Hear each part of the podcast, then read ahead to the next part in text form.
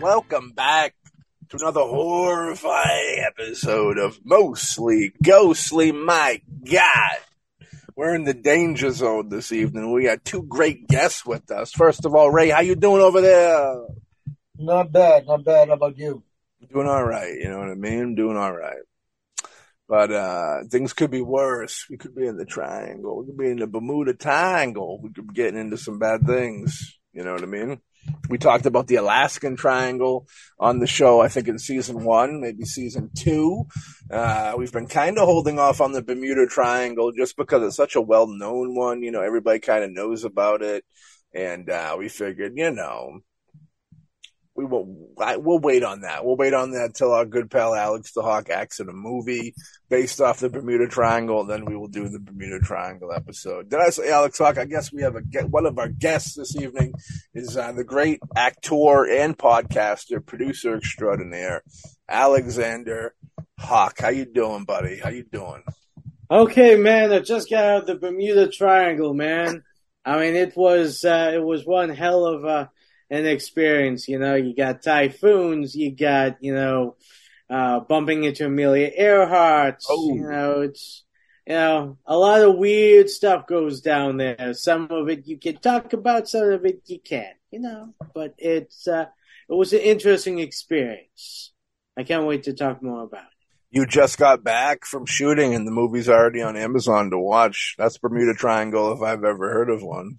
Well, what can I say? It's a little bit of a time warp, you know. I went in about a year ago and it just came back. It came out. Sounds like a personal problem. Eh, well. What can you do? We have another lovely guest with us. This one's a little more lovely than you, Alex. You know, with this, this, lovely young lady. Some True, people but, say, some people say she's the third leg to the mostly ghostly machinery the great Cynthia Whitney. How are you? Hello, hello, hello. I'm well, and I am excited to be here. As soon as I heard we were going to have Mr. Hauck on, I was got him. Well, I'm here, done, ooh. here. Fans, I, gotta get, I'm, gotta get autograph. yeah, I'm, I'm, I'm, I'm honored. It's, it's, it's good to know that uh, I have fans. I thought it was just my mother and my father, but no. well, you got. I mean, I love talking. Yeah. Talking triangles with Alex. I'm down. Like oh, what can I say? I, I, I like uh, the number three. If you get my meaning. Hey, you were part. You did one other episode. I think you did one other episode of the Mostly Ghostly show um, with was it Anton LaVey? No, the wickedest man in the world. Yeah, yeah, yeah. Crowley. It wasn't LaVey. It was uh, Aleister Crowley. There you go. You yeah, Crowley. It. Yeah. I know we regularly don't have Alex on the show to talk about paranormal things because he doesn't quite know if he believes in paranormal things. oh, hey, hey, it, I, I, I put it in the same category as aliens. I believe that the possibility of it exists. I have yet to at experience it. Yeah. But I'm open to the possibility.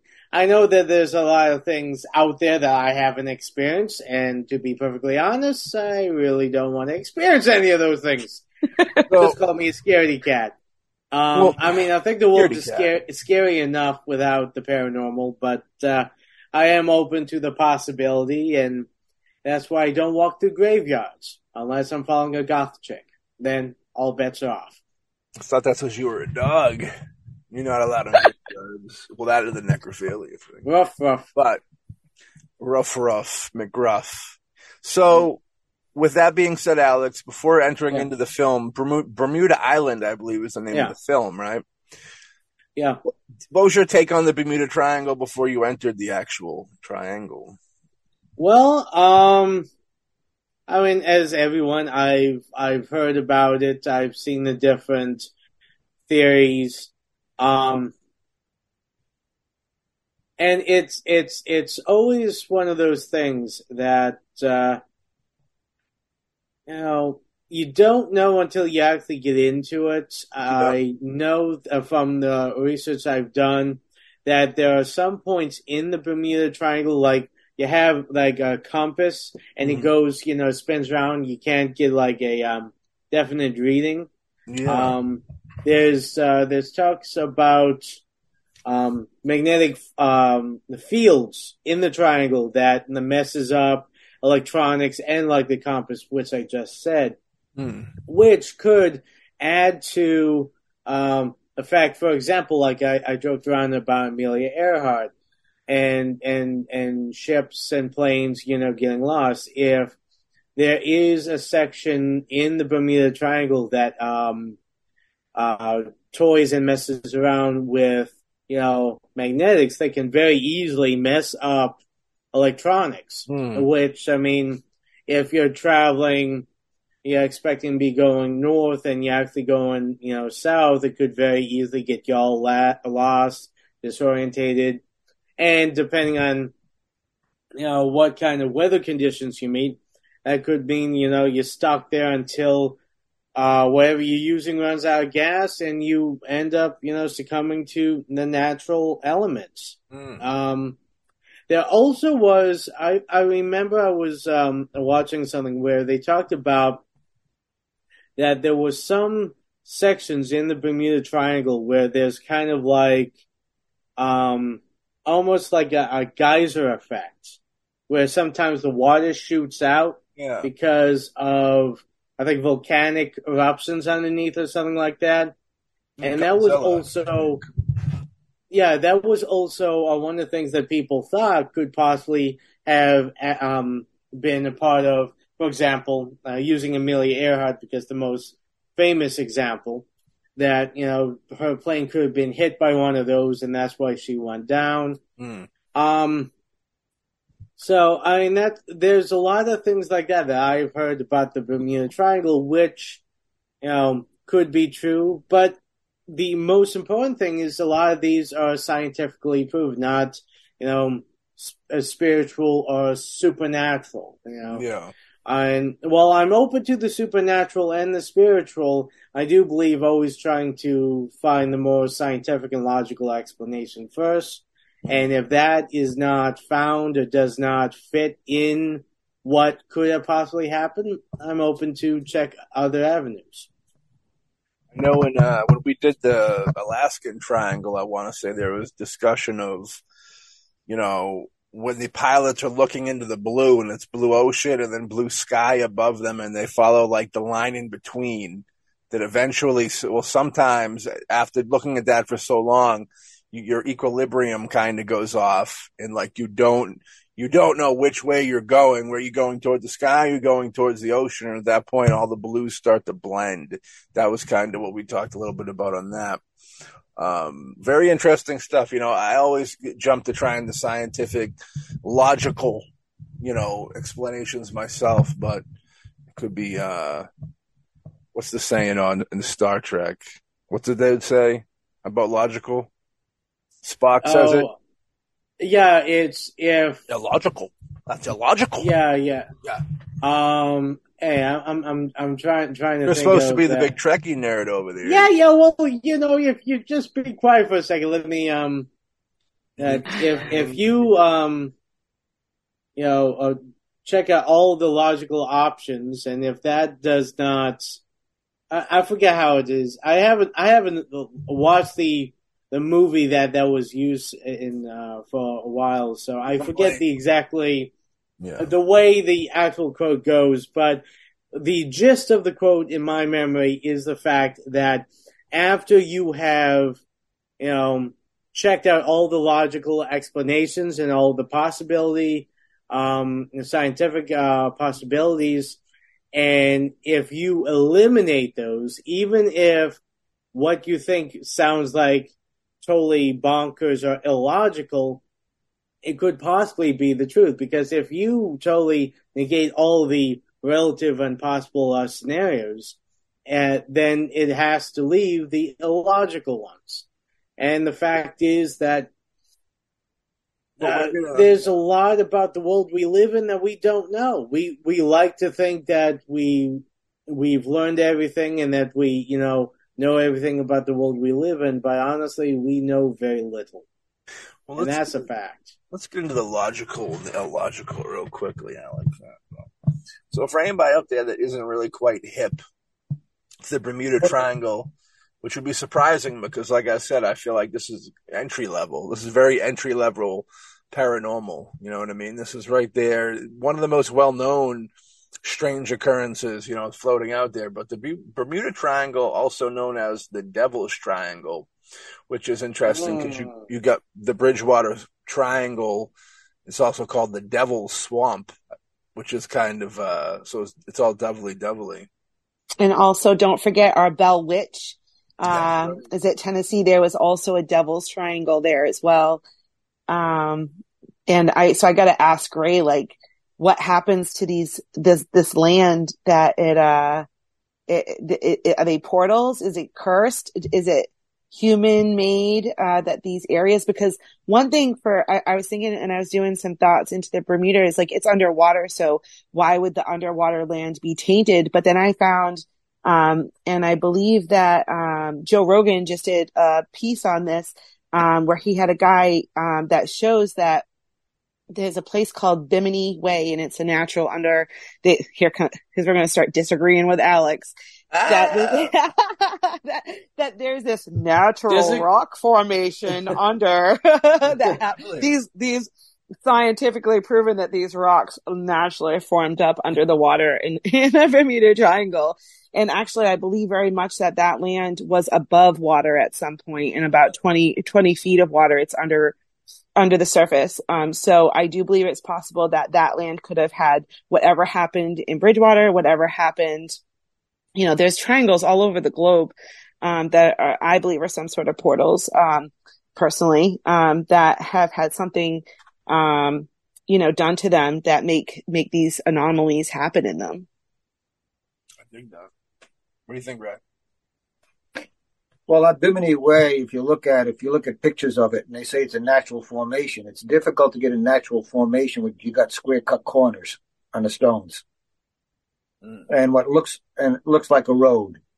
Uh, rocks usually don't, stones don't form that way. And, uh, as Cynthia said at one time, that was above water. Now it's, now it's below, but the whole triangle also extends down to bah- Bahamas, Bermuda being the top part of it. I know that I watched, I was watching a show where there was a scientist trying to disprove that there might be something that's not uh, scientific about it. And he was on the, and I've been on on the island of Bermuda and in the Bahamas. I've been through the Triangle several times, three or four times. I might explain a few things about myself. Ah. but um, and he's standing on the beach talking to the person interviewing him, the scientist, and he reaches in his pocket and he takes out a compass and he says, "Notice how it's working." Then he reaches down, he picks up a piece of stone, puts it near the compass, and the compass starts spinning. Mm. And he says, yeah, the, the, the, stone is magnetized and it's the magnetic field in the stones to disrupt uh, the instruments on the planes and boats. Now, he's almost by, when I look at that demonstration, I go, you just blew it. Because if he took that compass out of his pocket if that field on that island is strong enough to reach several thousand feet in the air and knock out navigation, mm. or hundreds of miles out at the sea, then when he took that compass out of his pocket, it should have been spinning like a tornado. He had to put a piece of rock next to it. Mm. He contradicted himself. It can't be a magnetic field or nothing magnetic would work on the island. No communications would work on the island. They'd never be able to fly, fly a plane near on the island or near it. Hmm. If it were that strong.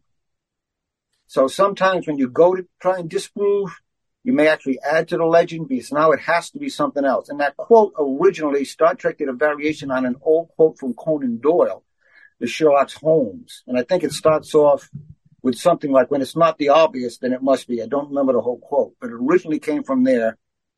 Then Star, Star Trek did, did an episode where they actually did a holodeck thing with um, uh, Data and Sherlock Holmes, and they used it. And yeah, it, it's been played and modified, but the first one was Conan Doyle in a Sherlock Holmes story, and I think the originally it was uh, ob- obvious, not logical, and they switch it around. Hmm. I support that you know, loosely defined. This is, you know, the Bridgewater tri- Bermuda Triangle, rather, is loosely defined region in the western part of North Atlantic Ocean, where a number of aircraft and ships are said to have disappeared under mysterious circumstances. The idea of the area is uniquely prone to disappearances arose in the mid 20th century, but most reputable sources dismiss the idea that there is any mystery at all you know, I think there's definitely a mystery. It's just whether or not you put it in paranormal or in some type of uh, science type of deal, which the, you know was vibing with that a little bit. Now the origins, the earliest suggestion of an unusual disappearance in the Bermuda area happened in September seventeenth, nineteen fifty. Article published in the Miami Herald, the Associated Press, by Edward Van Winkle Jones. You know, name you don't want to have. Two years later. Sounds like a relative to Rip Van Winkle. That's right. He was the unknown brother, yeah. Now, Fate magazine published Sea Mystery at Our Back Door, a short article by George Sand covering the loss of several planes and ships, including loss of Flight 19, you know what I mean? The General Motors TBM Avenger torpedo bomber. A group of uh, five U.S. Navy gunmen uh, the TBM Avenger torpedo bombers on a training mission. Sand's article was the first to lay out uh, the now familiar triangular area where the losses took place, as well as the first to suggest a supernatural element to the Flight uh, 19 incident. I was just watching the Malaysia flight documentary, which we'll tap into uh, maybe someday. And I know one of their big theories was that the dude, the pilot, just didn't want to be alive anymore and wanted to take everybody for that ride with him. Which, yeah, we all know people are lunatics. Just look, turn on the news if you don't think so. So the idea of some that happening, so that you know, it's kind of physical, like what Hauck's going for, of like a physical reality of it. You know what I mean? But I do think that there's a lot more going on with it. You know what I mean? Now, Flight 19 alone would be covered again in the April 1962 issue of American Legion magazine. And it, in it, author Alan W. Eckert wrote that the flight, the flight leader had been heard saying, "We are entering white water. Nothing seems right. We don't know where we are. The water is green, no white." He also wrote that the officials at the Navy Board uh, of Inquiry stated that the planes flew off to Mars. Very weird. they need to have him evaluated after a comment like that, dude. Airplanes flying off to Mars. Now, I mean, if that was the dude in the plane saying that, then you could almost speculate that there was some alien type situation going on like uh, you know there's been that that that theory too that they're like abducted you know that because they just disappear never to be seen again.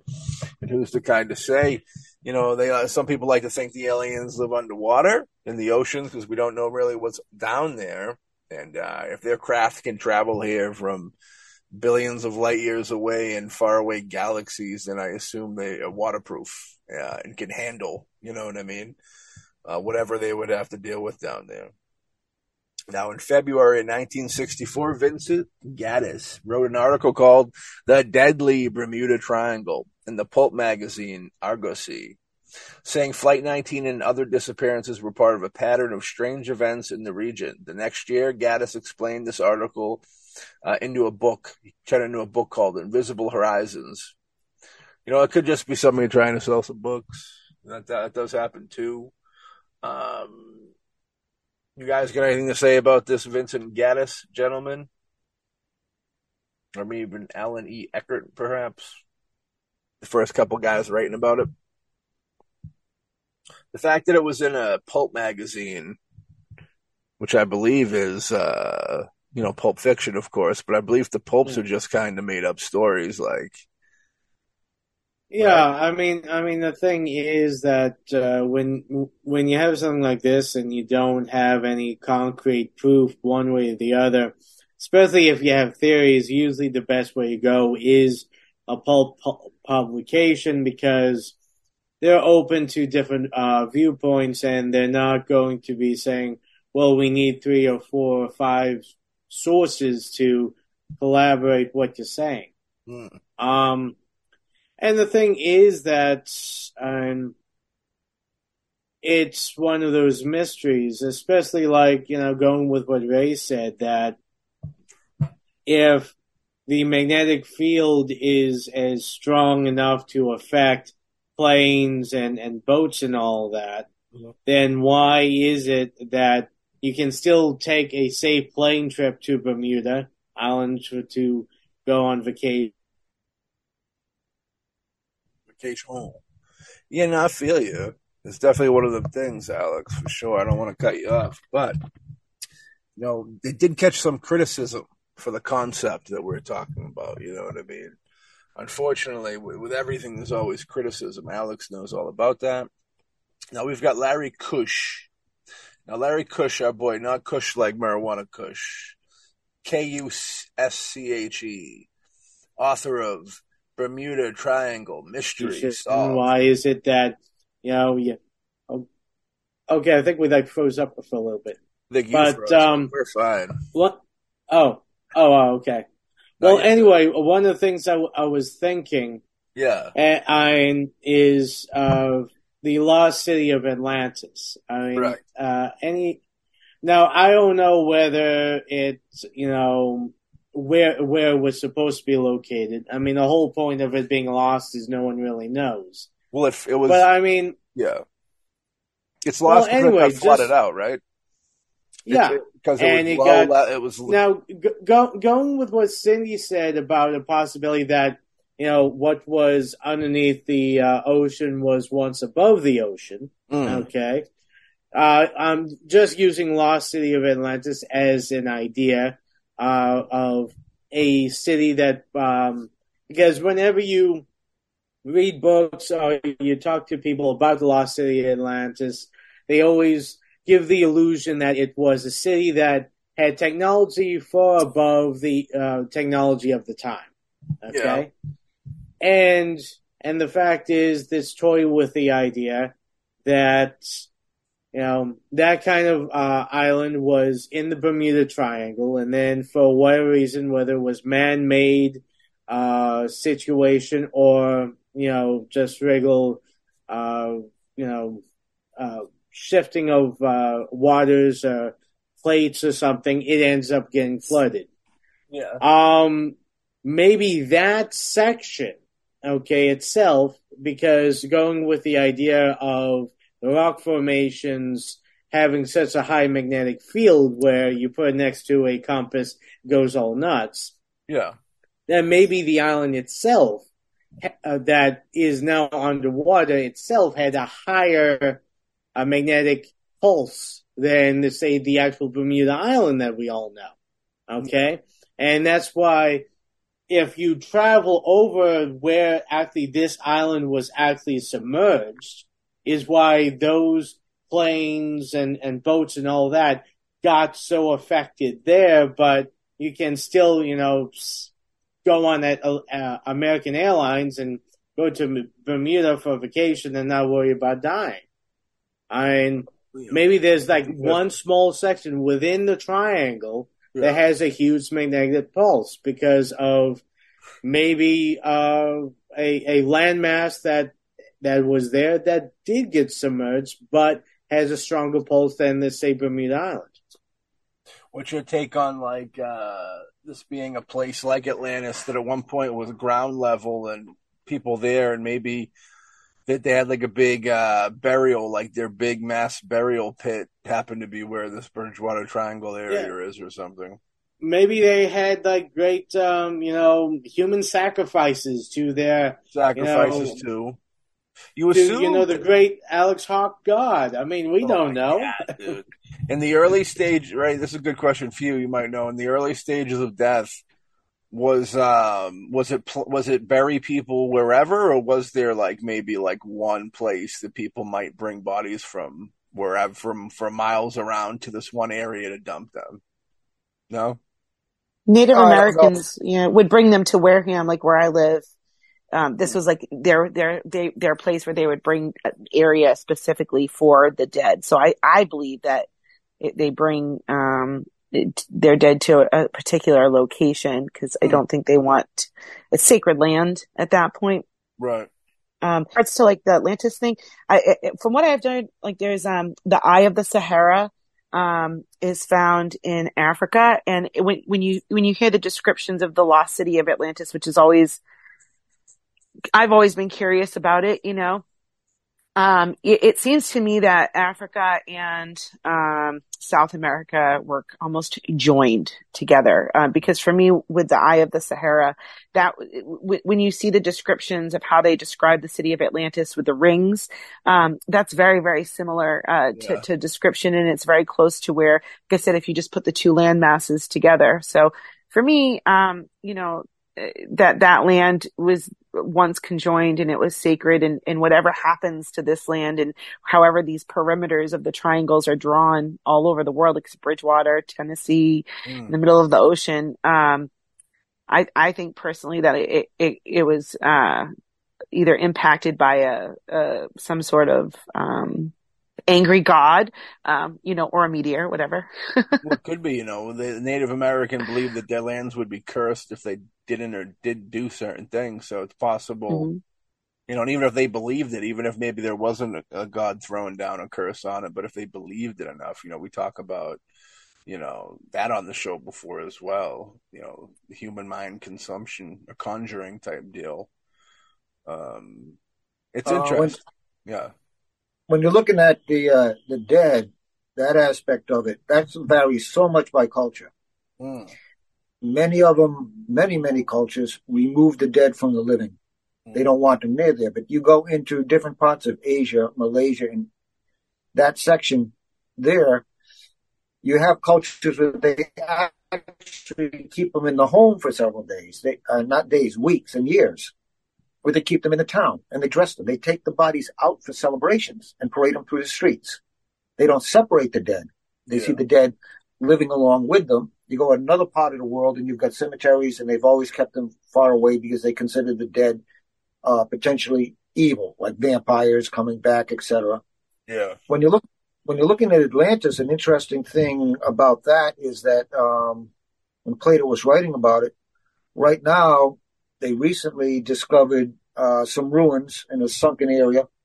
I think it's off the coast of southern Europe, maybe off the coast of Portugal in that area, mm. farther out. But it looks like there had been a civilization on an island that sunk over there. And some people are saying that uh, that would fit into a storyline with Plato since he was in the Mediterranean. But you also have to look at stories among primitive cultures that will travel around the world and similarities. If you go off the coast of Japan, you have sunken ruins. About 90% of the people that have explored them agree they are. There are some that say they're not ruins, but I've seen pictures and shows on them.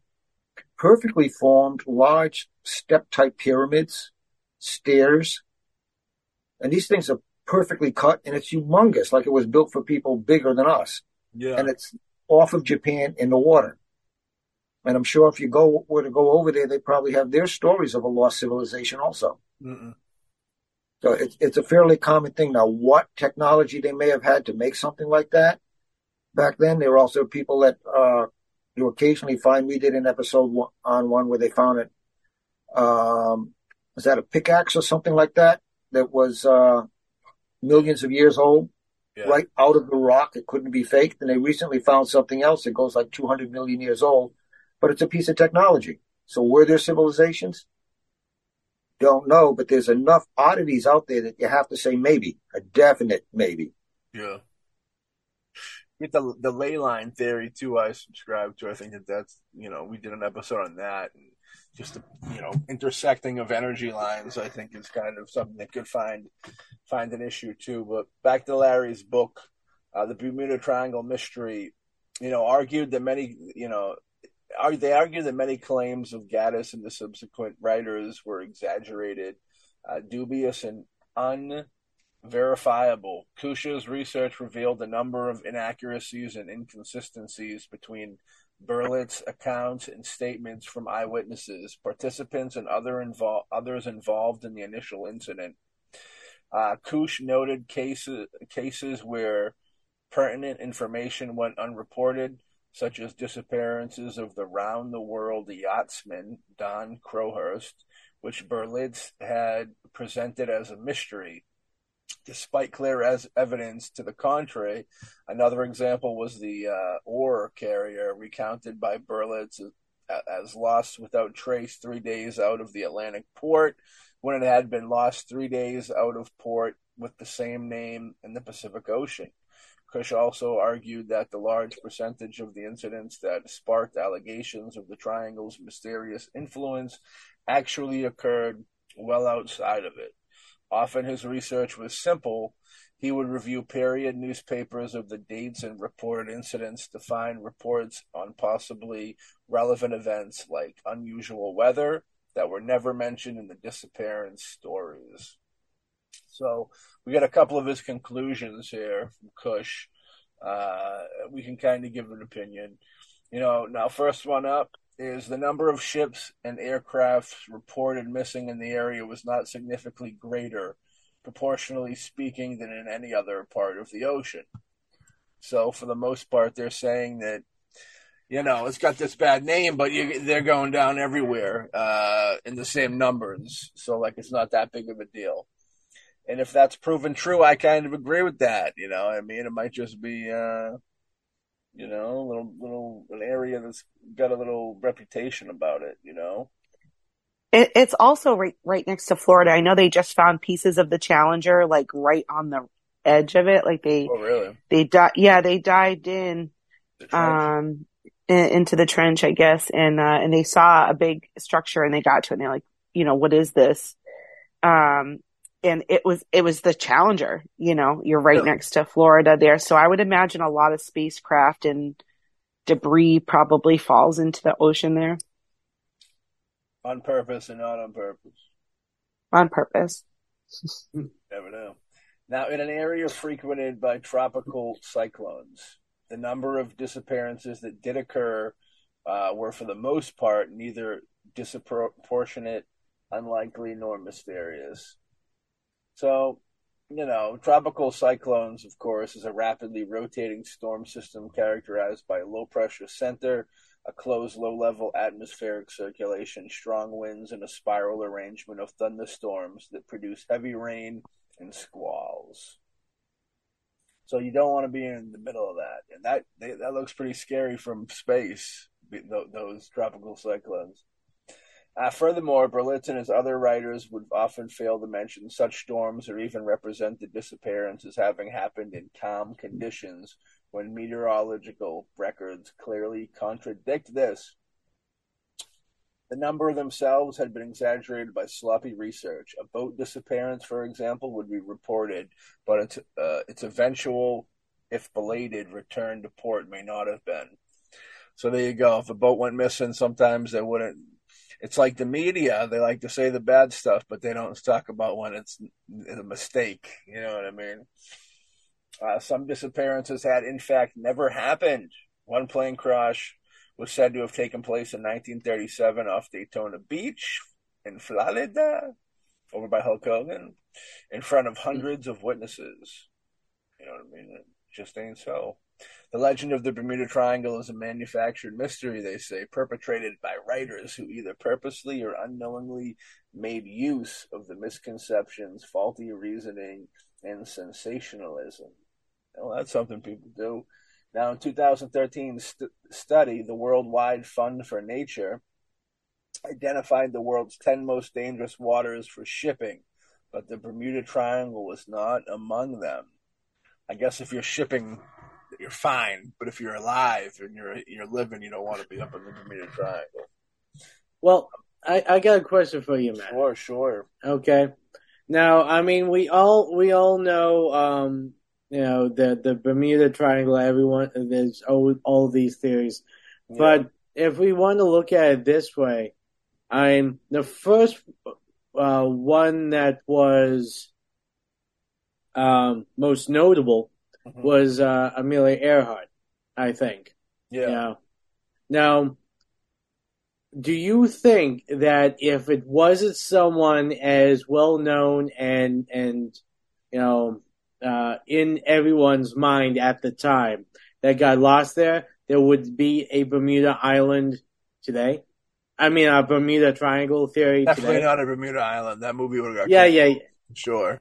But But, but you, you know what I'm talking about. That the fact is that yeah, I feel you. I mean, yeah, with what you're saying is that if you look at, you know, by statistics, other places in the ocean with planes and, and boats, they're saying that those that you lose out in this regular Atlantic Ocean and those you lose in the quote unquote Bermuda, Bermuda Triangle is about the same. There's not any huge difference.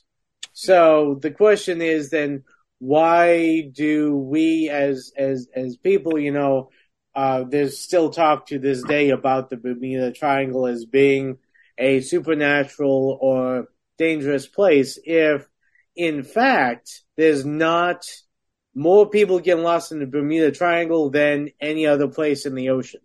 right. So the thought that I'm putting is could be just a simple fact because someone as well known as Amelia Earhart is the first one that kind of lo- got lost in that that was a celebrity was well known that you know was in the history books and the fact that no one throughout the years have found her plane or any any understanding or anything that really shows what could have happened. I mean, there's theories of what could have happened. Mhm. You know, they could have miscalculated the gas, or there was like just you know maybe uh, something else happened.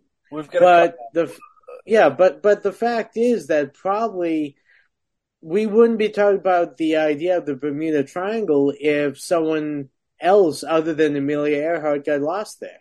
I mean, that's what I'm thinking.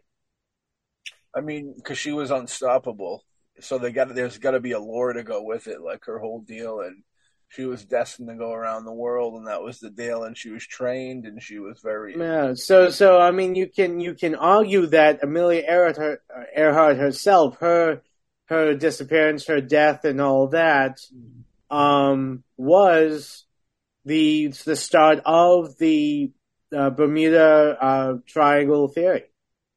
yeah. I mean, I mean, not saying that there aren't uh, possibilities of other things going on, but that's another one that could be the fact that, yeah, if the statistics is correct that not any more people get lost in the Bermuda Triangle than any other place in the ocean, We got a couple. then why does the Bermuda Triangle have such a, you know, kind of um, lore behind it?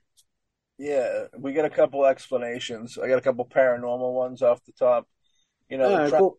triangle writers uh, have used a number of supernatural concepts to explain the events. One explanation pins the blame on leftover technology from mythical lost continent of Atlantis, like we were talking about a little while ago. And sometimes connected to the Atlantis story is the submerged rock formation known as the Bimini Road, which I think uh, Cindy Lou was talking about not too long ago. Off the island of Bim- Bimini, in the Bahamas, which is the tri- which is in the triangle by some definitions. Followers of the purported psychic Edgar Cayce um, take his prediction that evidence of Atlantis would be found in 1968 as referring to the discovery of the Bimini Road. Believers describe the formation as a road, wall, or other structure, but the Bimini Road is of natural origin creepy stuff. Some hip, hip, uh, hypothesize that the parallel uni- that a parallel universe exists in in the Bermuda Triangle region, uh, causing time and space warp suck the objects around it into a parallel universe. Uh, others attribute the uh, events to UFOs. Charlie Berlitz, author of the various books on the subject, lists several theories. Uh, you know, pertaining to the losses in the triangle by unexplainable forces and such. But yeah, that's a, that's you know the parallel universe exists. You know, that's kind of along the lines of an Atlantis a little bit too, but it's more thinking that it'd be still active. Atlantis is kind of dead, underwater. Nothing's going on with it. You know what I mean? No stargates under there. Maybe you never know. Well, I mean, how, how do you know? I mean, for all we know, uh, they there could be a whole a bunch of uh, fish people living underneath uh, in Atlantis and calling it home. And they're upset with how we're polluting the oceans, and they're trying to get back at us. That, may, you, that, that makes a little bit of sense. I'm with you. Now, let's pop into some natural explanations, which we got because we know Alex Hauck was going to be here. He likes the all natural vibes. Hey, what can I say? I love all natural. I think some of these are. I think there's some truth. I almost lean with this more being less paranormal. You know what I mean? But and I believe in the paranormal. But first up, compass variations. Compass problems are one of the cited for, uh, phrases in the many triangle incidents. While some have theorized that unusual local magnetic uh, anomalies may exist in the area, I mean, it could be, you know, magnets or rocks, right? It's just the type of rock. So we could have some gigantic magnet under the water that's sucking things in. I think we talked about that a little bit earlier. Um, you can't get away from a magnet you know, compasses have natural magnetic variations in relation to the magnetic poles. Now, a fact which navigators have known for centuries is magnetic compass north and geographic north are exactly the same, only for a small number of places. For example, as in 2000 in the United States, only those places in line on the line, on a line running from Wisconsin to the Gulf of Mexico but the public may not be as informed and think there is something mysterious about the compass changing across an area as large as a triangle. You know, every haunted woods movie and haunted boat movie there is, they always pull out the compass and it goes crazy. You know mean? It's one of those things. Um, the compass thing, yeah, like if the compass gets thrown off and they're following the compass, you know, whether it's the compass on the dash of the plane or whatever, and it starts getting wild and they don't know where they are. And when you've been up in the sky for a few hours looking at the blue on blue, I think that that's very problematic for you too. I don't. I think that that is a heavier issue than people kind of realize. it. I mean, even if you go out there and you take a you know, we're we're all entertainers and performers over here, so we know you know what a good drive's like. So you take that fucking two three hour drive on the highway and uh, something happens to you. When you're just looking at that road coming at you it's the same road over and over. You, you, you kind of can get a feeling after a couple hours of like you're rubbing your eyes. You're like man like what the fuck is going on here? And when you're in a plane it's a whole different story. There's no pulling over the side of the road. to collect yourself it's just going into the fucking belly of the beast to collect yourself so Tanu style now the gulf stream the Gulf Stream is a major surface current, primarily driven by the thermohaline circulation.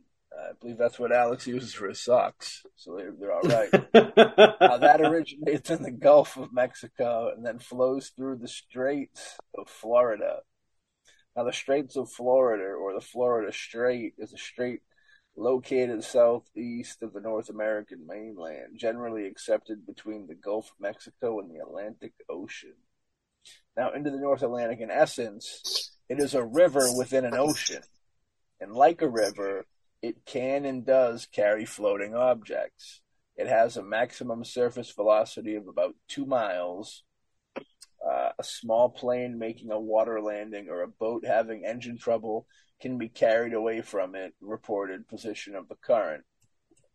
Yeah, Gulf Stream could be something too. We all know about like the undertow. Like you go to the beach and you walk out and you get a good undertow knock you off. If you get knocked off your feet and you hit that water, it takes you with it. You know what I mean? We've seen, you've seen crazy things where houses get brushed away and stuff like that, and in the water. But a stream, I mean, I think a, stream could definitely be the cause for why nothing's ever found. You know, I, I lean more towards it's one of those their head they, they get like vertigo or discombobulated and they don't really know what's up because look at those things and Next thing you know, they're going into the water. And then once you're in the water, that stream could, you were just saying they, they, they, they, uh, was it Cindy Lou was just saying that they found a piece of some, uh, of the Challenger? You know what I mean? I'm sure that's been floating yeah. around for a while. You know what I mean? And so they like, found the Essex Copaxi. Was it Cotopaxi from uh, Copax Close Encounter? Copax, yeah, from Close oh. Encounters of the Third Kind. I like the Copax from the Burbs. That's the, the crazy family. Our boy Courtney Gains doing it. Um, So the Gulf Stream kind of would make sense a little bit. Human error. All right, next up, that's big one. Um, which you know, you take human error. You could also say the evilness of humanity, of course. But one of the most cited explanations in official inquir- inquiries as to the loss of any aircraft or vessel is human error. Uh, human human stubbornness may have caused businessman Harry Conover to lose his sailing yacht. Uh, I do feel like that. Whenever I see a boat person, it's always them against the ocean. You know what I mean? Like they want it. They want to have that moment in life when the boat's going down and they, their life's on the line, and they say, "Fuck you, ocean. We're gonna do this my way." They got, you know, they always love to be that way. So I'm going down with the ship. I could definitely see some, you know, people going down with the ship out of uh, pride that they weren't a good boater. You know what I mean? A good sailor. Not me. I'll, I'll, the ship can go down. I'm, I'm getting my ass out of there and, and live to see another day. Who's the ship? That's me. A friend of yours?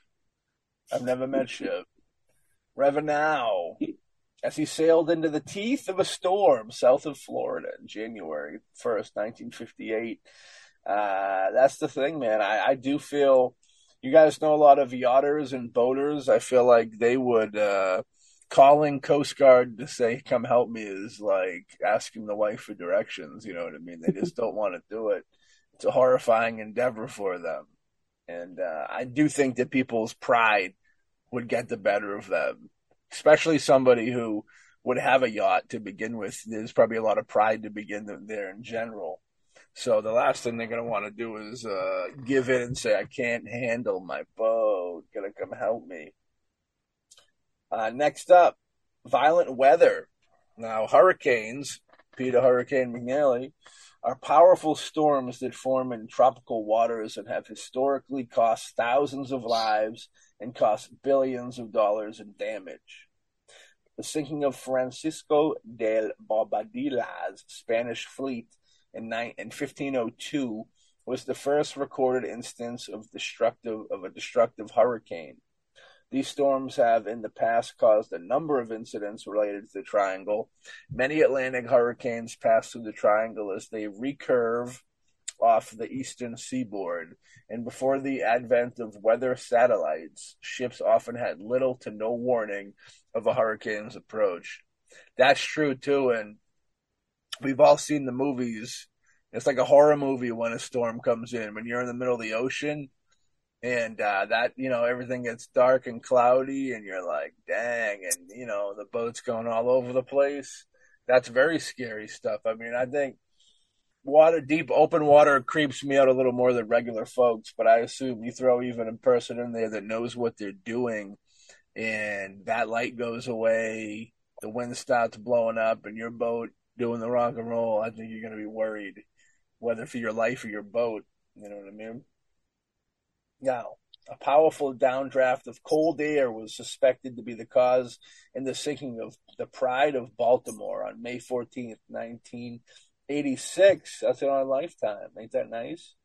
The crew of the sunken vessel noted the wind suddenly shifted and increased velocity from 32 uh, kilometers which is 20, 20, around 20 miles per hour to 97, which is, you know, 60 to 90. They were killing it.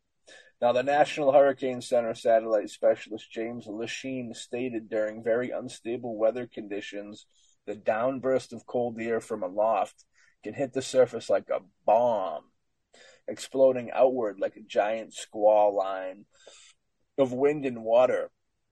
Similar event occurred to the Concordia in 2010 off the coast of Brazil. Was that the boat that flipped the Concordia? For some reason, I want to say so. I could be wrong. But um, violent weather, man, you can never put it past violent weather because once you get out in the ocean, you're really like it's so it's so anything. It's like that's what I don't like about. Like, I never want to be a boating. I would like I'd be whenever there was a storm kicking up, I'd be horrified. You know what I mean? You're, you're electric fog. Electric we fog. have electric electric fog is a thing. That's the name of our band, Electric Fog. I'm the bassist. Yeah.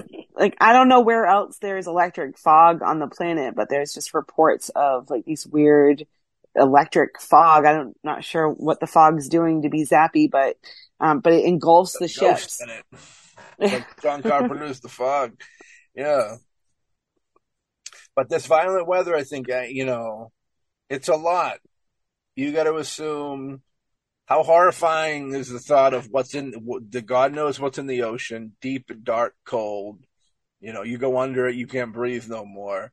Now you're in, you're surrounded miles, miles upon miles of this stuff. There's no way you're getting, if you go over and that boat ain't there no more, you, it's a wrap. It's over. You know what I mean? Very scary stuff. You know, we've talked about on the show before, like the, all the terrible, you know, people going into the water and dying, and uh, you know, throughout the years, people, you know, all the people. We've talked about whether or not the water could almost be a conductant and hold in the spirits of people that have died, and you know, you talk about people say drowning's a, a beautiful, peaceful death. I don't think anybody here agrees that it is. So it's like whatever energy escapes you in your last bubbles of uh, whatever. I I almost feel like Who that. Who says would be- drowning is a peaceful death? I mean, Everybody. That's like one of those things. That's what they're all I- saying, Alex. I- That's what they're I- all saying. I, I don't can think, think of uh, a few other things I'd rather do than than drown to death. I take. I say you know big old big old gunshot to the back of the head solve everything pretty quick. I take that over drowning, honestly. Drowning is horrifying. I'm just saying. People I like mean- to think because you drink because you when you were in the womb you were like within liquid. They think that you go back to that state. No one's ever wrote a letter from the afterlife to say if that was true or not, though. Hey, hey, listen, listen. I, I was in a pool once, and I went under, and I promise you, I did not feel like I was in my mother's womb. No, I felt like I was drowning. Water was in my lungs, and it did not feel good. you know it's better than the burning, which is also a suffocation in its own way. You're almost you can't breathe either way, which is troublesome. The idea of not being able to breathe is scary. Um, but violent weather definitely you don't want to mess with that, and it definitely can really put a hurting on you. You know that when I think of these storms, I think of almost like a like bigger like if you take you know you take the example of like a bathtub with like a bottle cap. Like you put a bottle cap to a water in a bathtub and that's still you can at least see the, where the water ends you know what i mean? Imagine just being surrounded by that much nothingness in water. It's nothingness but it's not nothingness type deal you know what i mean? And who's to say when you're in that boat and the storm's going and nobody can see you that's when cthulhu comes out right right Oh yeah, I got something for your mind. Though. I'm going to play a little mind game on you. all right let's do it Fun. You've just been reading off a list of all of these natural things. yeah Now, very early on, there was one person who did a put statistics together mm-hmm. saying that there were no that the number of deaths or missing ships, planes, etc., in the Bermuda Triangle is no different than other parts of the ocean. yeah Okay. So it's the same as the rest of the ocean. You also quoted a certain some world organization that listed the most dangerous oceans or parts of, Mhm. and the Bermuda Triangle is not. It is one of the safer ones. Now, if you have a safe place that has as many people and catastrophes as your dangerous places, what's causing them? I don't know. Matt. Me personally, Matt. no. It's Matt's causing him. No, Matt's a good guy. Come on. Come on, dude. Come on. Let's be for real. Let's be for real, Alex. Come on. It's a serious show. The um just some, just something to th- something to think about. The safe place is as dangerous for these odd things happening as a dangerous place. yeah, Um, it's like where there's many things going wrong and yet it's safe. There's something funny going on there. you think they're protecting it? You think it's protected? There's a lot of areas that have protection. Oh, you take oh, like ma- ma- maybe uh, maybe it's not as safe as people claim it is. Maybe What there's happens? Maybe the Illuminati's uh, behind, you know, the disappearances. Well, America, even though you're, even though people don't feel safe in their own backyards, America wants you to feel, act like you're safe, and there's really no issue around you. So it's possible that they would just to kind of belittle, belittle what it really is, which we've seen happen, you know, numerous times. Where they belittle a supernatural thing to make people not really, eh, it's not real. You know what I mean? It's quite possible maybe they're belittling the Bridgewater, the the the Bermuda Triangle, the B triangle. That look look at it this way. Um, if you're going along that line, then Area 51 is your uh, public fake place they want you to focus on. Yeah.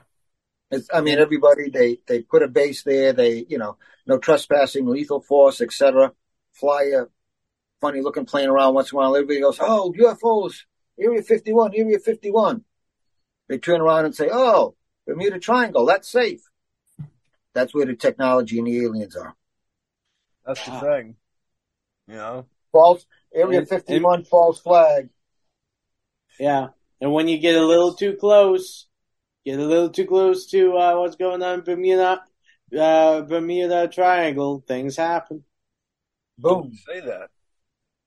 They say that the Area 51 is not a. That's just a, a facade. It's close. It's close to it. It's in a nearby mountain or something like that. But I definitely, I don't think they would tell the truth. If they tell the truth of it, then people ask, "Well, what's? Why is it that way?" And uh, they probably they would research it to figure out how to use it as a weapon, how to weaponize that thing. You know what I mean? It's weird. I do think that there's, I, I you know, there's some serious shit going on underneath that that what in the ocean, whether it's alien, whether it's us. You know, I do think there's something down there. Um, scary stuff. It can get very scary. It can definitely get very scary because now you're dealing with supernatural entities that might want to cause harm to humans as well as humans wanting to cause harm to humans. I'll I'll also say that Atlantis is is the same thing because if you go before Atlantis, what predates it for yeah. a long while, an ancient civilization, is a lost civilization of Mu, which supposedly moved under the under the oceans, hmm. are advanced, and that's where they're waiting, and we're pissing them off with what we're doing to the earth. Do some research on that one. On moo? Yep. The cows, the cow crossbreed. So the thing with uh it's kind of correct. You know, I assume at one point in, in the Earth, everything was kind of was there ever a time with Earth before water where it was just land and there was no water? It was there was always some water, right? Yeah. So I, but I with these lost places, I assume that they were just low level places. But, well, we still don't even know what water is. I know. What is it? It's. I think. I think. I think the fact is that we always had water, but I think we have more water now than we did back then. Yeah. Because I know that uh, there's some places like um, like the Grand Canyon and other places where it's obvious that it used to be underwater. Now, you know, you can just walk down with your family and have brunch right next to the rocks that used to be underwater. Hmm. So, yeah, water was so we probably have less water now than we used to. I think so. And then, of course, when that happens, you know, it could be also the shifting of, of the land, uh, the tectonic plates.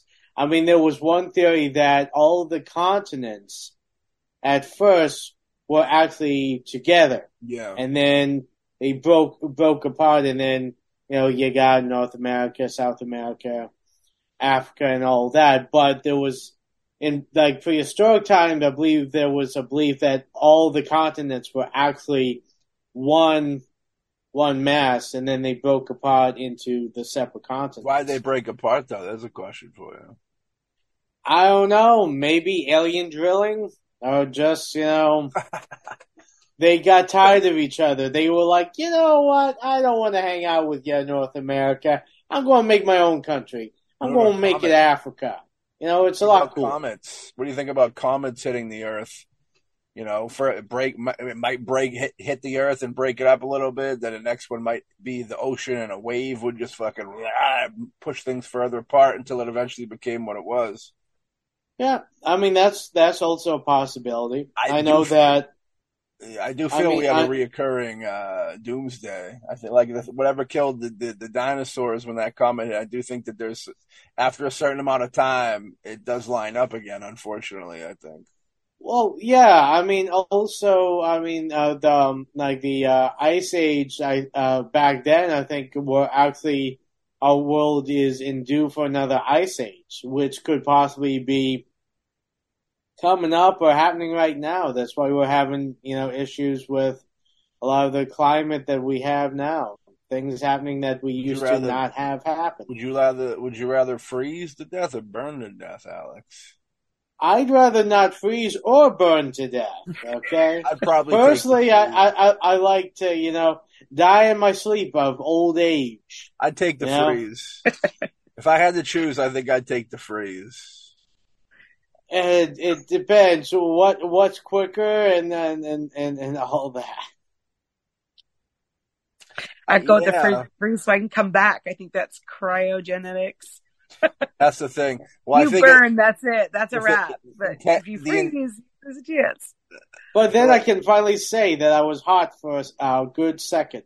well, I think you know, cold. it gets so cold it would probably feel like you're on fire. Like I, I bet that very extreme hot and extreme cold, probably not that different. You know what I mean? Well, I mean, extreme cold, you can say that rigor mortis is setting in quite quickly. I almost feel well, what would happen is you your heart would stop.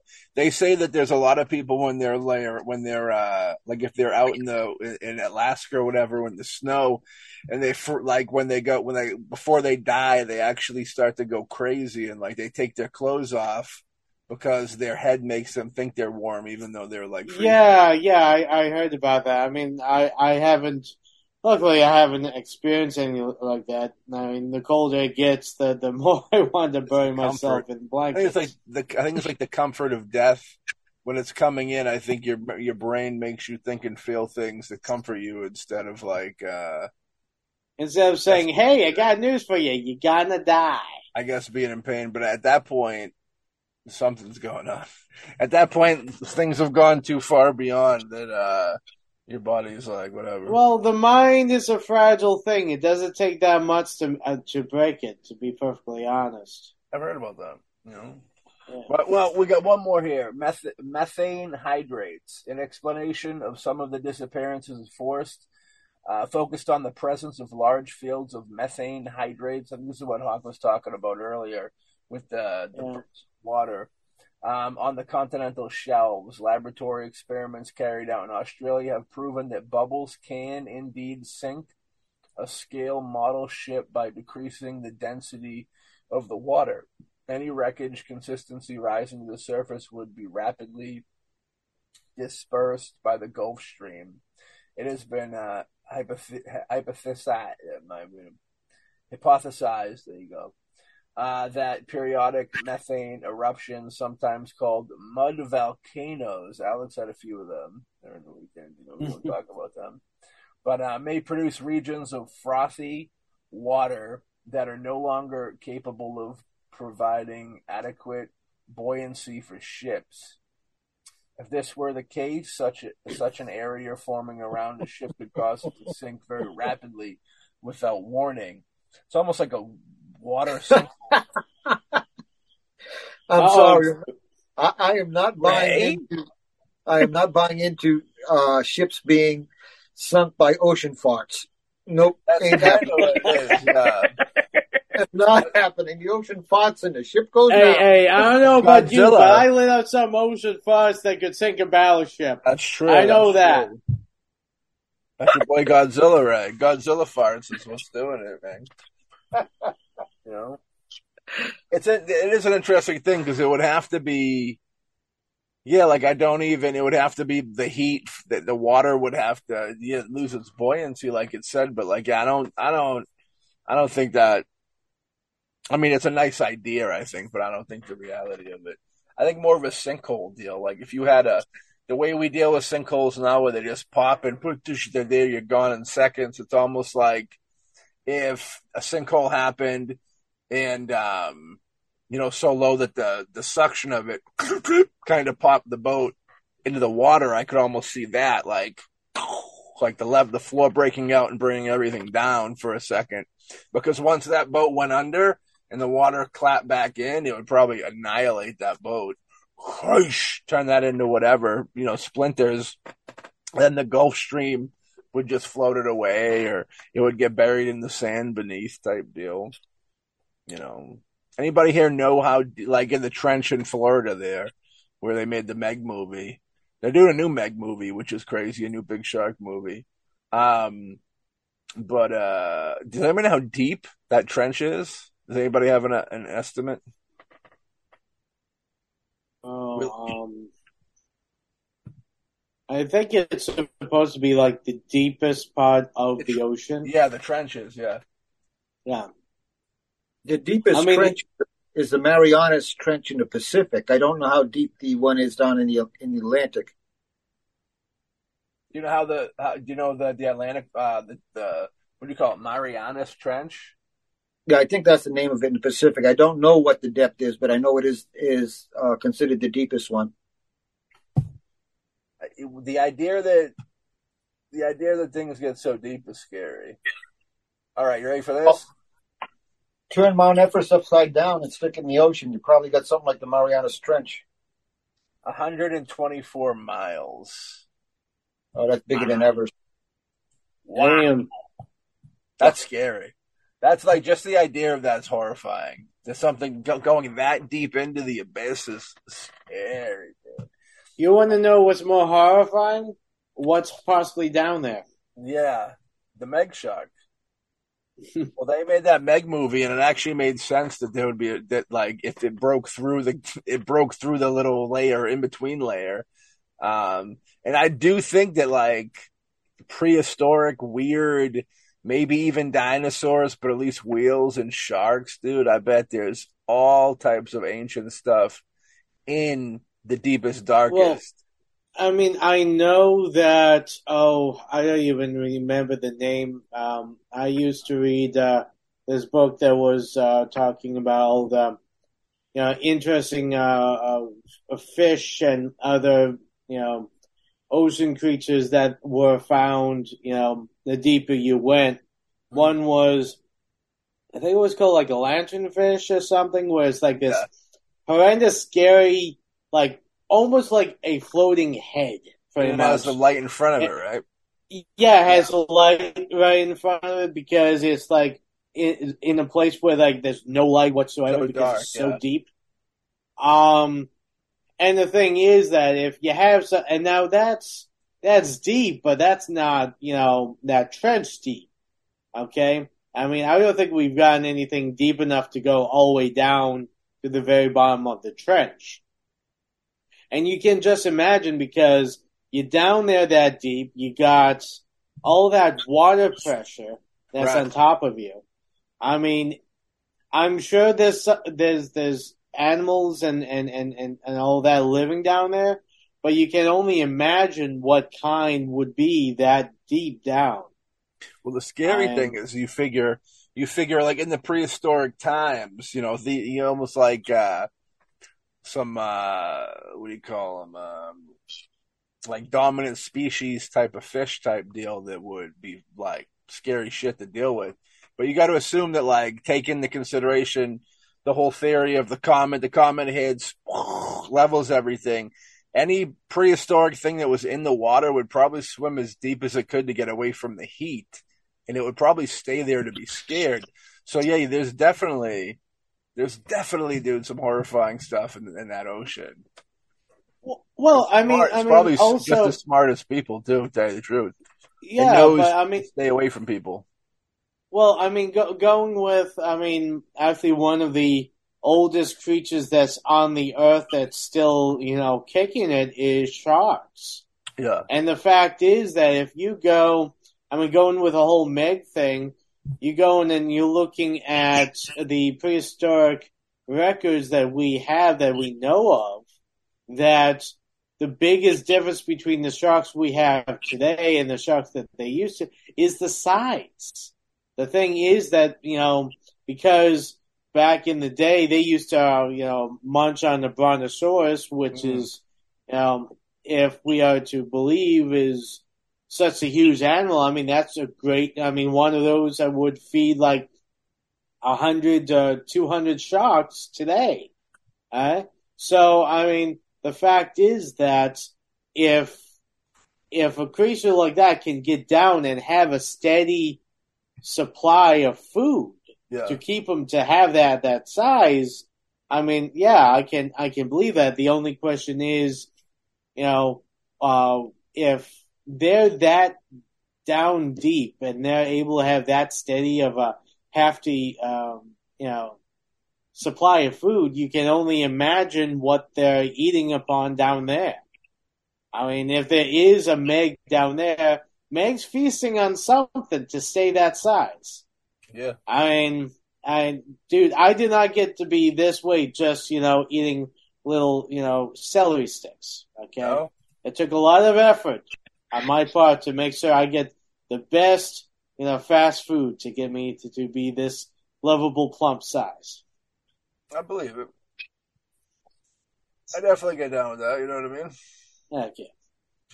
So as we approach the uh, the end of the uh, our Bermuda Triangle episode, I will we'll stop in with everybody real quick, uh, and we'll ask what do you think is the truth behind the Bermuda Triangle? Those B triangles get me, man, get me. So I will start with Cindy Lou. Cindy Lou. Well, I I, de- I, definitely think um, that just history has shown that in, in different cultures and different times, these areas all over the earth um, that are just ironically all shaped like triangles um, have these um, stigmas associated with them, uh, and in particular the Bermuda Triangle.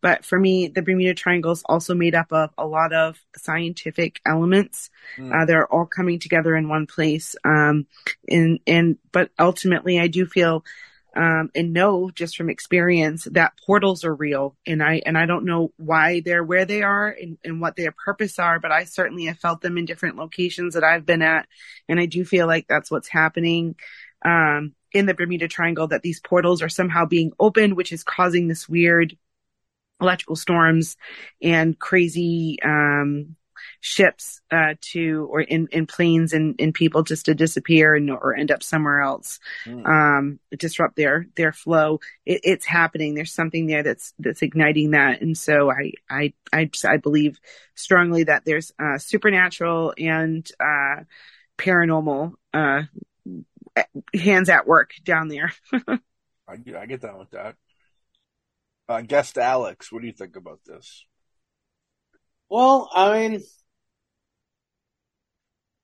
we talked about a lot of different possibilities. Mm-hmm. Um, I mean, the fact is that the Bermuda Triangle has been a uh, thing of wonder, of intrigue for, you know, um, scientific reasons, for supernatural reasons, spiritual reasons.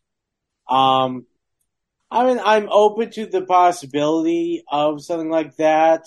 I'm also open to the possibility that if if it's true that that um, you know it's not that much different from everywhere else, that could have a very reasonable explanation. Um, I don't know what it is. Uh, I mean, heck, for all we know, it could be the velocity of Atlantis that uh, you know for uh, if it was what would it, if it was though what do you think would be what would be doing this though? Like if it was well, Los I mean, Atlantis, but okay, it wouldn't this, be them shooting missiles up at these boats. It would be. Hey, you never know. I mean, heck, they might have alternate to fish people, and they're pissed at us. Which I mean, I would not be surprised. You standing by but that? um, if I was going with the Lost City Atlantis um, theory, yeah. especially going off with um, being on Bermuda Island, uh, I mean uh, uh, Bermuda, and Yeah. uh, that the rocks themselves have a very strong magnetic uh, magnetic pull. Hmm. Let's play with the idea that Atlantis itself was made with the same type of rocks. Okay, now of course we know, uh, going off of what Ray said. I mean, if the guy pulled out his compass and it was going crazy at the very beginning, then you can argue that the magnetic pull on Bermuda might be strong enough to affect, let's say, a boat or a plane nearby. Mm. But it didn't go hay- haywire till he brought the rock up to it. Yeah. Okay, this argue that Atlantis itself has the same rocks, but a lot more, with a higher magnetic pulse than Bermuda. Okay, and then it got sunk for you know for whatever reason, and but it still has that huge magnetic magnetic pulse that it still is shooting up. So that's why you're still able to fly from America to Bermuda and back again and have no issues. But if you ha- happen to hit r- around where the the sunken uh, island is, Hmm. that the magnetic pulse is what you know messes up the electronics and ends up with uh, you know planes crashing or boats sinking. I mean that's a possibility. I mean if if the, if those rocks are as strong as you know it's alluded to by that little test, I mean it's also a theory that you can have a mass with so much of that material that it makes it a huge magnetic kind of uh, dome or bubble that you don't even see until you pass through it and your electronics go haywire. I mean, that's a possibility. Yeah, I mean, in the same sense of that of, of an Atlantis, you would assume if they were smart enough, they're supposed to be crazy civilization. If there was some way that they mastered, they figured out electricity. You know, maybe there's something down there that if the electricity, there's a current between the ship or the plane and the actual their source of electricity, it could zap and shut down engines and stuff like that. Maybe. Yeah. Ray, what do you think about the Bermuda Triangle? What I like to do is eliminate the two extremes. You have the people that'll take any story they can hear, they hear, and attribute it to the uh, triangle, and then you have the people who will take any statistics or science and throw it at the triangle, saying, "Aha, there's the explanation." And quite often, if you rip into those deeply, you find out neither side is completely accurate. Hmm. I like the middle. There is something weird in that that area. Um, some of these studies that they do actually confirm it when they're trying to disprove it when you compare one to the other. Uh, Earth magnetic fields, fluctuations, and you're talking like energy lines, energy systems. I'm more in line with portals or interdimensional type of breaches because we have dimensions all around us. And if they bump into each other, you have an uh, anomaly going on there, and that can affect this dimension. Uh, whether you want to call it a portal or not. But I go more in line with that happening than I do with uh, it being just a regular patch of o- ocean. I believe there is something there, and that's that's what I lean towards. I'm going more towards quantum physics and mul- multiple dimensions and that area. How do you feel about ley lines? And we talked about them like where they cross like they cross over each other, boxing in, so the energy's kind of stuck. You know what I mean? We've talked about that before. What do you think about it being something like that? When when you've got an accelerated energy field uh, right there, you have a perfect thing to be to breach another dimension, to go into an area of uh, energy play Yeah. on a quantum level that doesn't doesn't really fit what we recognize. And that, that could in fact cause that triangle problem, whether it's Bridgewater, Bermuda, or Alaska, Mm. or or others. There's one off the coast of Japan where those ancient ruins are. There it is. Do you think that the ancient ruins give people starts speculation? That's happened before. I think I think they do, and there's some validity in that. It, they, they should be taken a little bit more seriously and uh, explored more carefully. Yeah. If there was like an ancient civilization with an ancient religion that they pushed, maybe died out after they died out, uh, maybe it was the right religion, maybe it was the complete opposite, a wrong religion. You think that those different would have effects, you know, like if it was satanic, if you will, or if it was, you know, the official, the religion everybody's going for, you know, the big winning team religion. You know what I mean? That holds that power or something. I, religion's so weird because so many people come in and they kill off everybody that doesn't believe them. That like you almost really can't. You don't know what to think because it's like it's just the more powerful team is what religion you're hearing from. You know what I mean? but I do think they're all connected, and I think a lot of the religions the same thing, just a different.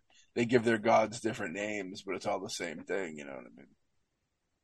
Well, we all have basically uh, the functioning of the human body. It's all the same. We just dress it in different clothes. Boy knows how to dress. You know what I mean? That's my Jason goes to hell line for the episode. So it's a beautiful thing. I gotta, I gotta, I, I, I vibe with it being a magnetic thing. I kind of get down with the, the, the landlines, like the ley, the ley lines, you know, it's energy sources that are ancient, these ancient like roots. And I think that when they lay over each other in a certain way, triangular, I think that the energy gets blocked into that triangle with nowhere to go. It just kind of rotates and, you know, sometimes another energy will come in and the, the, there's an issue I do I do hold a little credibility to like what we're talking about with the Alaskan Triangle, where the pilots kind of, you know, when you're flying the plane and you're looking at the blue on blue, I do think that that eventually will get to you and there'll be like an issue. But then like there's like battleships that have gone missing, and it's like when you have a gigantic, like a plane's one thing because if it goes down, you know, that's the disappearing act in itself. But you get a when you get a battleship that's just floating. I mean, you need some massive waves to tear that thing apart, or you know to sink it. But still, that's a you know that's still for things that are created not to sink, like Titanic, of course. You know, sinking it still like a like a, army ship. Yeah, there's a lot to it. I don't think I'd go with aliens. It's like why? Why would aliens really care to do that every now and then? You know, why would they? You know, it's the same amount of places, huh? They're bored. They needed something to do. Dude, they were like, you know, screw this plane. Screw Amelia I don't think, I don't, I don't think she thinks she's all that. Screw her. I don't think we're as interesting as we think we are. I think it's ego. right, Ray? It's ego, Ray. And um, that's what they're trying to do. So I don't believe with the alien deal. The thing you were saying like a sinkhole almost makes sense. It's a heavy duty sinkhole. But you you got to assume we, we see him here, or not here here, but like we see him wherever, and it's just a gigantic hole that goes like a mile into the dirt, and it's just nothingness. So if there was to be one of them in the ocean, I do think that it would have that sucked effect. Like if you were ever, if, if, you're in a pool, next time you guys are in a pool or whatever, and you put your hand on like right under the surface of the water, and you get a leaf floating on that, and then you brush your hand down real quick, it will suck it down with it. You'll suck that leaf down with it. you'll see it float its way back to the top of the pool. But if the if the suction's hard enough because it there was it's so the sinkhole so deep within the ocean that just like tunnels it down, I could almost see that being a reality too. But and then there's also you know human on human crime, of course, which you know when you get an airplane's easy for the pilot to be like, all right, it's over. Everybody's going with me. But if you're like in a boat, you know, like the dude guiding the boat can't exactly be like, all right, we're to drive into this wall or whatever. It would have to be hey, something. Hey, where's the nearest iceberg? Exactly. Where's the nearest iceberg? Oh, I want to play chicken with an iceberg. Yeah, for be for a human, for it to be a human deal, it would have to be I don't know, maybe somebody on a part of the crew that everybody get shitted on and hated his life and he put a he went into the basement of this in the very bottom of this boat and he put made put an explosive that would blow like a you know McDonald's size hole in the in one of these ships. So water goes in and God, you know the whole. We've all seen the Titanic. If the hole's big enough, it don't matter how big that ship is. It's going down for the count. You know what I mean? It, it can't. It can't. You know. Survive. He's like screw Billy Zane. Screw Billy. That's right. If it's too Billy Billy Zane's our boy, dude. If it's if it's too if the whole if the wound's too big, it cannot survive, ladies and gentlemen. Much like everything. But yeah, that'd be my take on it. Um, supernatural. I lean a little away from supernatural on this, but I, it could be. You know what I mean? It's a possibility. Well, this was a good. uh, You know, this was a good old episode of the mostly ghostly. Got a lot of opinions going, a lot of info. It's very good stuff. You know. I try not to go to the Bermuda Triangle. As a kid, I was always afraid. Whenever I took a trip, I'd go, "Ooh." We went to we went, I think we went over the Bermuda Triangle. We went to Punta Cana, and that was uh, unfortunate. You know, I usually take medication before I take a trip, anyways. I get it from Buddy Buttafuoco, and then he lets me I fucking sleep it off. And if I die, I'll never even know. That's the best part about that. You know what I mean? You go to sleep and you wake up and you see, you know, God standing there is like, hey, Matt, we've been waiting for you. I hope so. I'd hope so. It could be a lot worse than that, dude. You have the Devil Island, you have Duvall, Duvall Patrick chilling next to you, dude, saying you you done fucked up, or it could be all black, which is bad news too. The God thing is the best. Waking up and God being like being there is like the best case scenario, I think, for anything. It's way better than dealing with a devil type character or dealing with total nothing blackness. You know what I mean? That's troublesome. Alex, you have all that time and no movies to act in. Whoo! That's like hell, dude. That's fucking hellacious. Yeah, yeah. But hey, I mean, the only difference between heaven and hell is the type of movies I'm making. the sets, you've been on both sets, the set of hell and the set of heaven. You Yeah, know what I mean? Doing it big. Well, hey, I'll play whatever role that I'm given. I've heard The devil or the angel. I've heard about Pretty much all the same, just different covering. just a different set of clothing. Oh, geez. Yeah. What a world! What a world! Um, yeah. What? Yeah. I was gonna say the the devil dress is better, but I don't even want to go there. I don't even want to. Well, go the devil's always horny. What can you say? Oh Gosh. Oh, Well, with that being said, we'll have to end, we'll have to end the show now. We can't, we can't go any further. But thank y'all, Cindy Lou, Alexander Hauck. Always a pleasure having y'all. Thank you. heck yeah. Yeah. So, Alex, did we change your mind on the paranormal?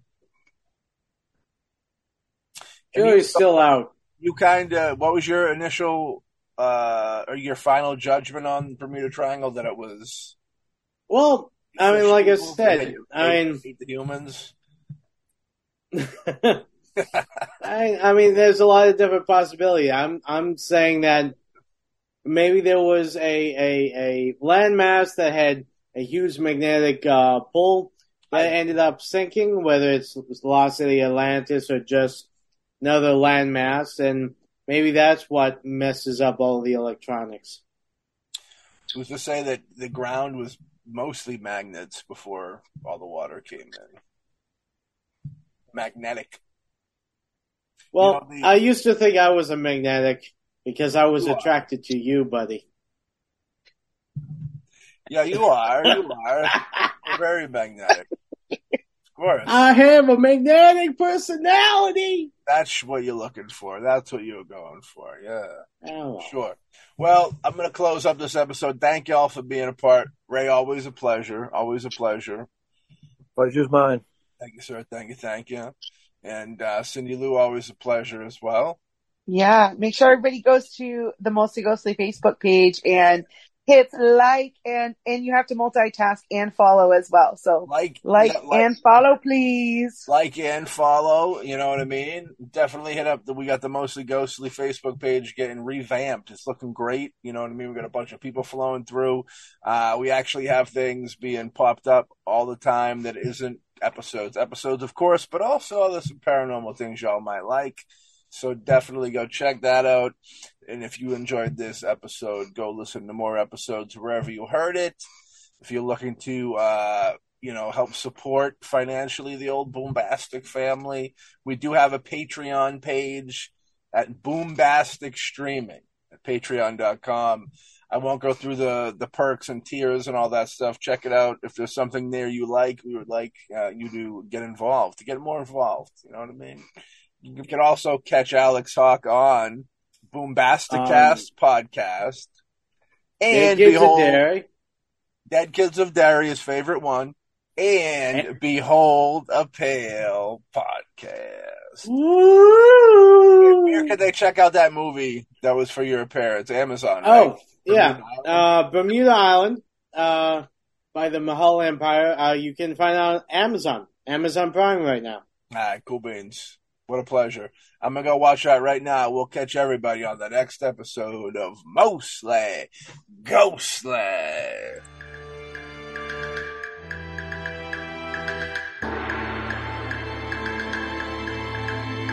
This show is a part of the Boombastic Media Network.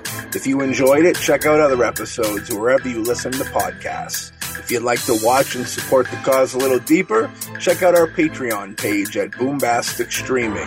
That's Boombastic with two O's at patreon.com for uncut videos of past and present from podcasts as well as early access and all types of Boombastic goodies our podcasts and films all in one place.